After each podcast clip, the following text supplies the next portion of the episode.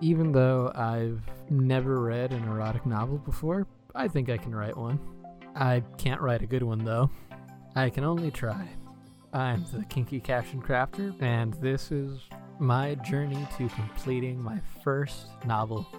Maybe, no promises. I still might give up.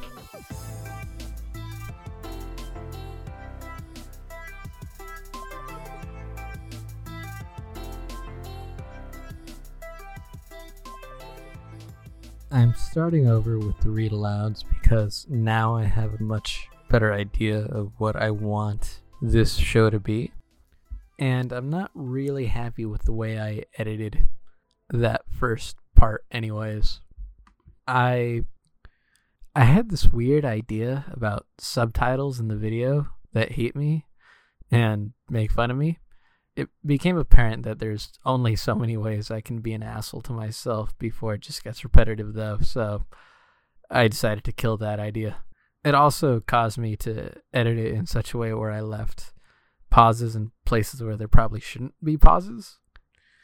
You know, just a lot of stuff that doesn't really work in an audio only format. Also, I've kind of improved uh, just a tiny bit at reading stuff into a mic and also, I was super high on live resin when I did that first reading. Uh, last note so, if you want to read along, you could either watch the video version that comes out after this, or you can check out the PDFs that are linked in the description below. I formatted them like a book with page numbers and everything, just because I thought it would be fun. So, without further ado, let's just get into it already. Her Forever Virgin, Chapter 1 Amy's Dilemma. A witch with mousy brown hair twirled a wand carefully in a circular motion next to a sphere of molten metal. She spun more quickly as the heated ball began to dissipate. Faster and faster it rotated until four items remained suspended in midair for a few seconds before dropping on the floor. They singed the wooden panels beneath them slightly, but the damage was undone with the snap of a finger once they had cooled enough to be handled. In one hand, Amy held a black key and a lock, while in the other, she held a chrome ring and a phallic cage. Pride swelled up in her, as she was now one step closer to becoming a witch. Yes, uh, oh, it just occurred to me. So she was proud of um, making a chassis device. Oh, I'm such a weirdo. There was just one problem left, which, even with Amy's intelligence, she could not begin to solve. She'd been so concerned with crafting the cage that she hadn't looked for a willing participant. It wasn't going to be easy either, for as the instructions warned, this tool requires the devoted heart of a virgin.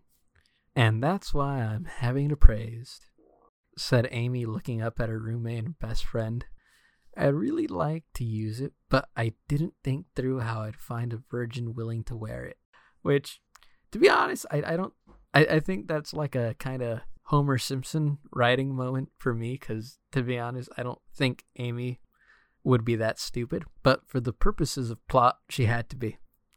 Isn't there also the matter of your own chastity? asked Margot as she eyed a rack of cursed objects. That's not really a concern of mine. Margot, towering over Amy by nine inches at six two, with only subtle curves. That's, by the way, like my way of, of telling you both their heights.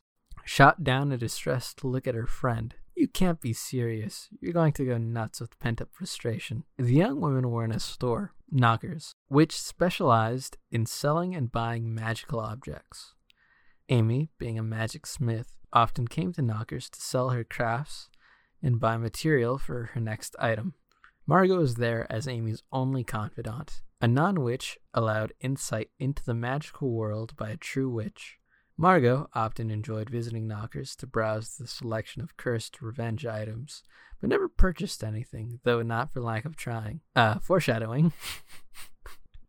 There's a lot of stuff that just kind of gets referenced uh, in this that will come up much later, and I kind of wonder if anyone's even going to care. I think it's just going to be me. Amy pulled the box off the shelf of cursed objects and handed it to Margot with a playful smirk. This is all I'll ever need if I can find a guy to wear it. Margot raised an eyebrow, reading the box out loud. The addictive dildo, guaranteed to turn any prude into an orgasm addict. Chuckling, she added, Seems like you're trading one problem for another. Uh, so that was the other thing too. I, I kind of thought, well, I would it be erotic if I if they just kind of talked about sexual things? But when I reread this, it seems like is this really erotic? People told me they enjoyed it, but I don't know that anyone found it erotic. But I don't know how anyone could enjoy this. I'd be powerful enough to be any curse if I can find a guy to wear this, she said, dangling a sack by her face. Besides, I've asked the eight ball about it, and I got a definitely yes. So I know I can do it. All I can't do is be penetrated by a man's member. So I've still got plenty of other avenues to orgasm. Uh, which sets up one of the themes of this book. You really have thought of everything, haven't you? Well, everything but the guy. Have you considered asking Jake? He's asexual, so I think you'd just have to convince him to wear it. Plus, he once told me he feels really uncomfortable when he's erect, so I think you'd be doing him a favor. Which, by the way, I would like to acknowledge that that is completely stupid. Margot's idea of putting a, an asexual in chastity that that part is stupid. Um, but the the part about being uncomfortable while they're erect that's something I remember seeing in a, a documentary a long time ago. Just a guy saying like, "Oh yeah, it makes me uncomfortable when I'm erect," uh, and he identified it as asexual. And this book is kind of peppered with uh, just other weird things that are kind of things I've heard from, things that interested me about sex and sexuality. I didn't consider Jake, but I did look into the asexual possibility. Amy sighed. No, but no dice. The virgin must have a sex drive or it won't work. If only a magic allowed for loopholes. How about this? What if the wearer is incapable of losing his virginity? I guess that would work, but what kind of guy can't lose his virginity? He'd have to have lifelong erectile dysfunction. Or be a premature ejaculator. Margot paused for a few seconds before saying in a small voice, like Sigh, Sigh, Cyrus Murphy, your ex and former side guy? But I thought you said it felt great when you guys did it, said Amy, sticking her index finger into a hole into the fist of her other hand for the first time. Even through Margot's dark brown skin, the reddening blush on her face became apparent as she prepared to lift the veil on a decade long lie. Technically, I lost my virginity to Bruce, but I was sexually active with Cy for sure. For the most part, everything happened on prom, like I said, except for the sex. He came a little after I was undressed. All the times he and I have been together, he never once penetrated me. He comes too early, which I realize is incredibly stupid and unrealistic, but um, bear with me.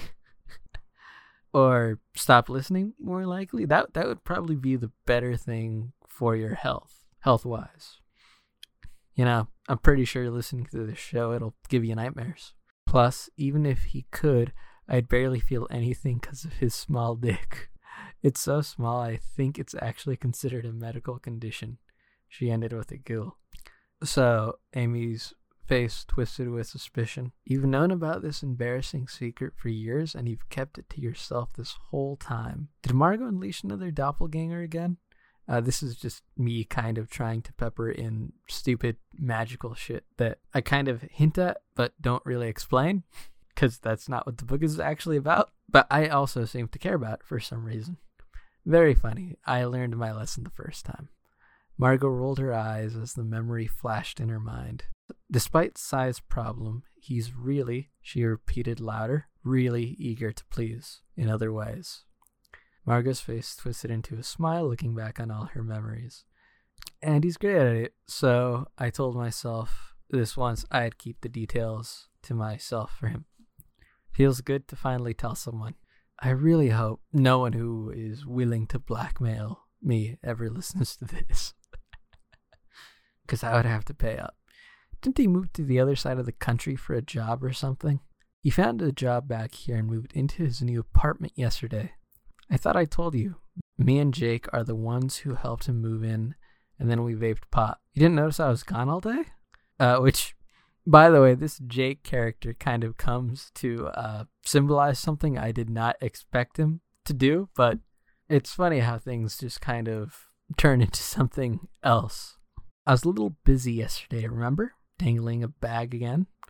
Margot pulled her phone from her pocket. Let me send you his new number. Wait, what? A mild shock of terror crossed Amy's face. I don't know about that.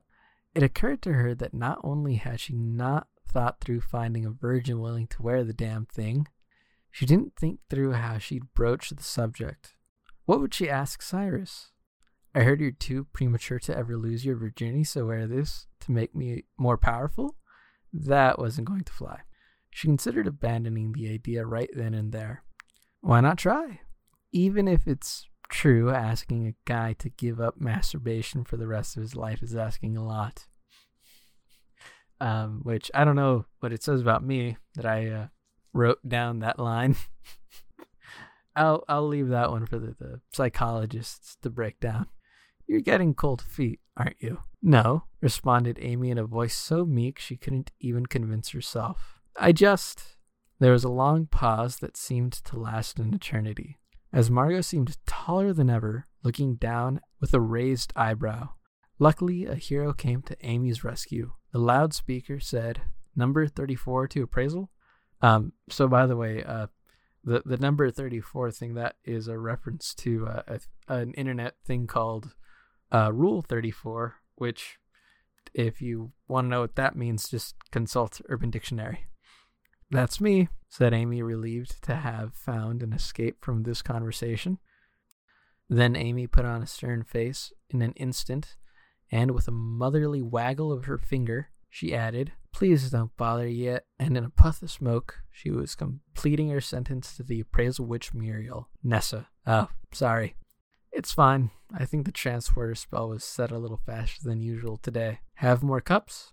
asked the older witch. We ran out last week. Um, so this is also too kind of me uh, introducing how Amy kind of uh, functions as a witch and like what she does as as a job.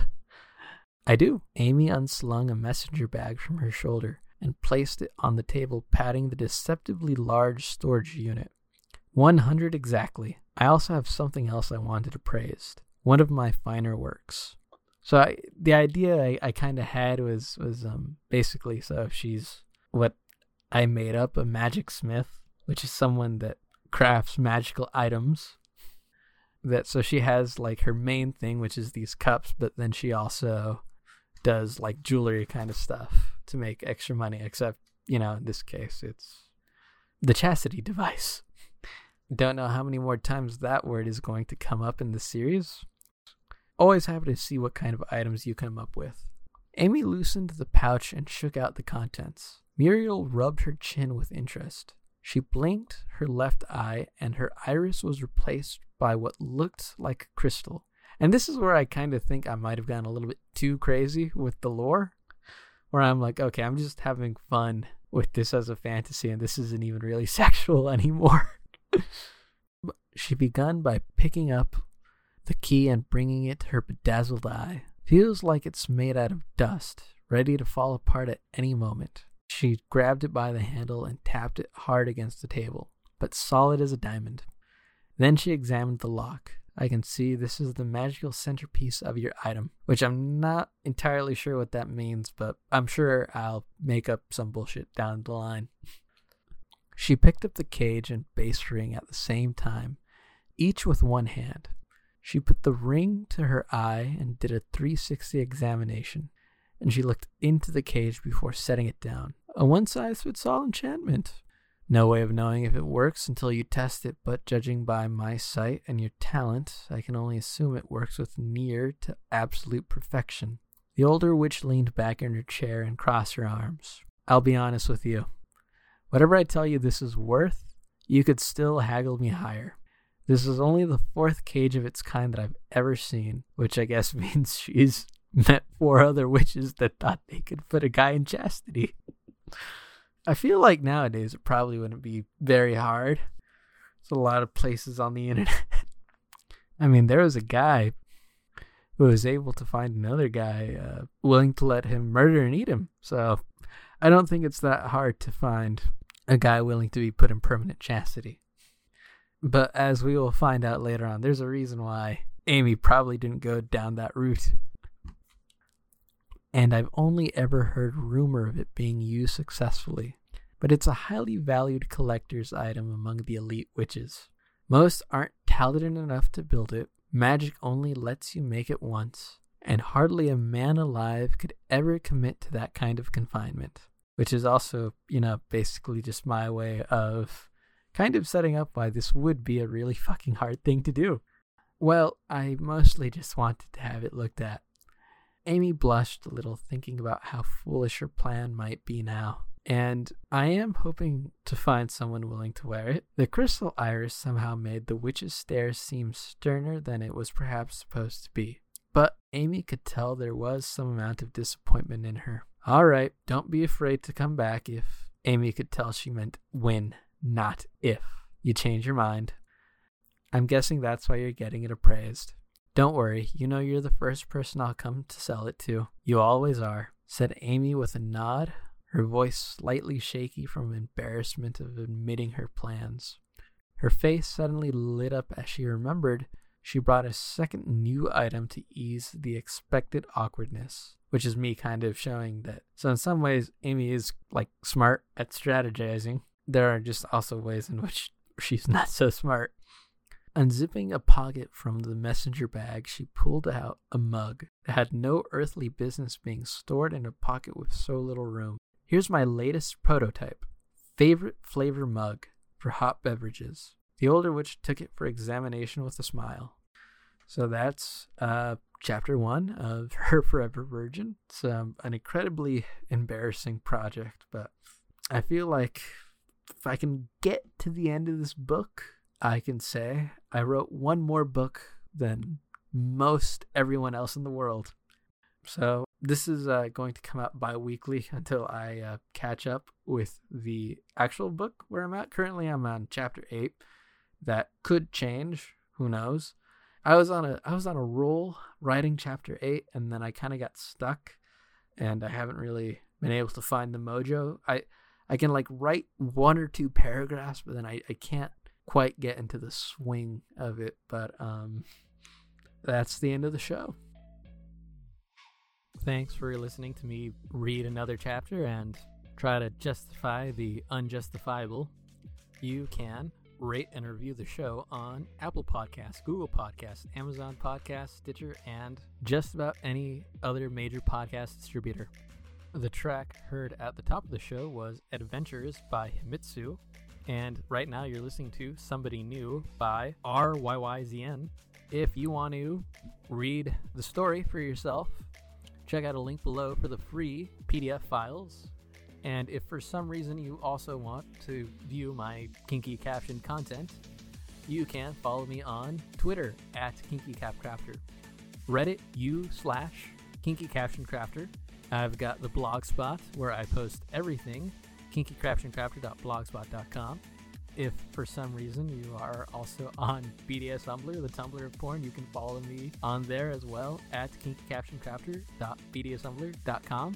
And if for some reason you think that I deserve money for doing what I do, you can go to patreon.com forward slash kinky and donate. Although I wouldn't recommend that.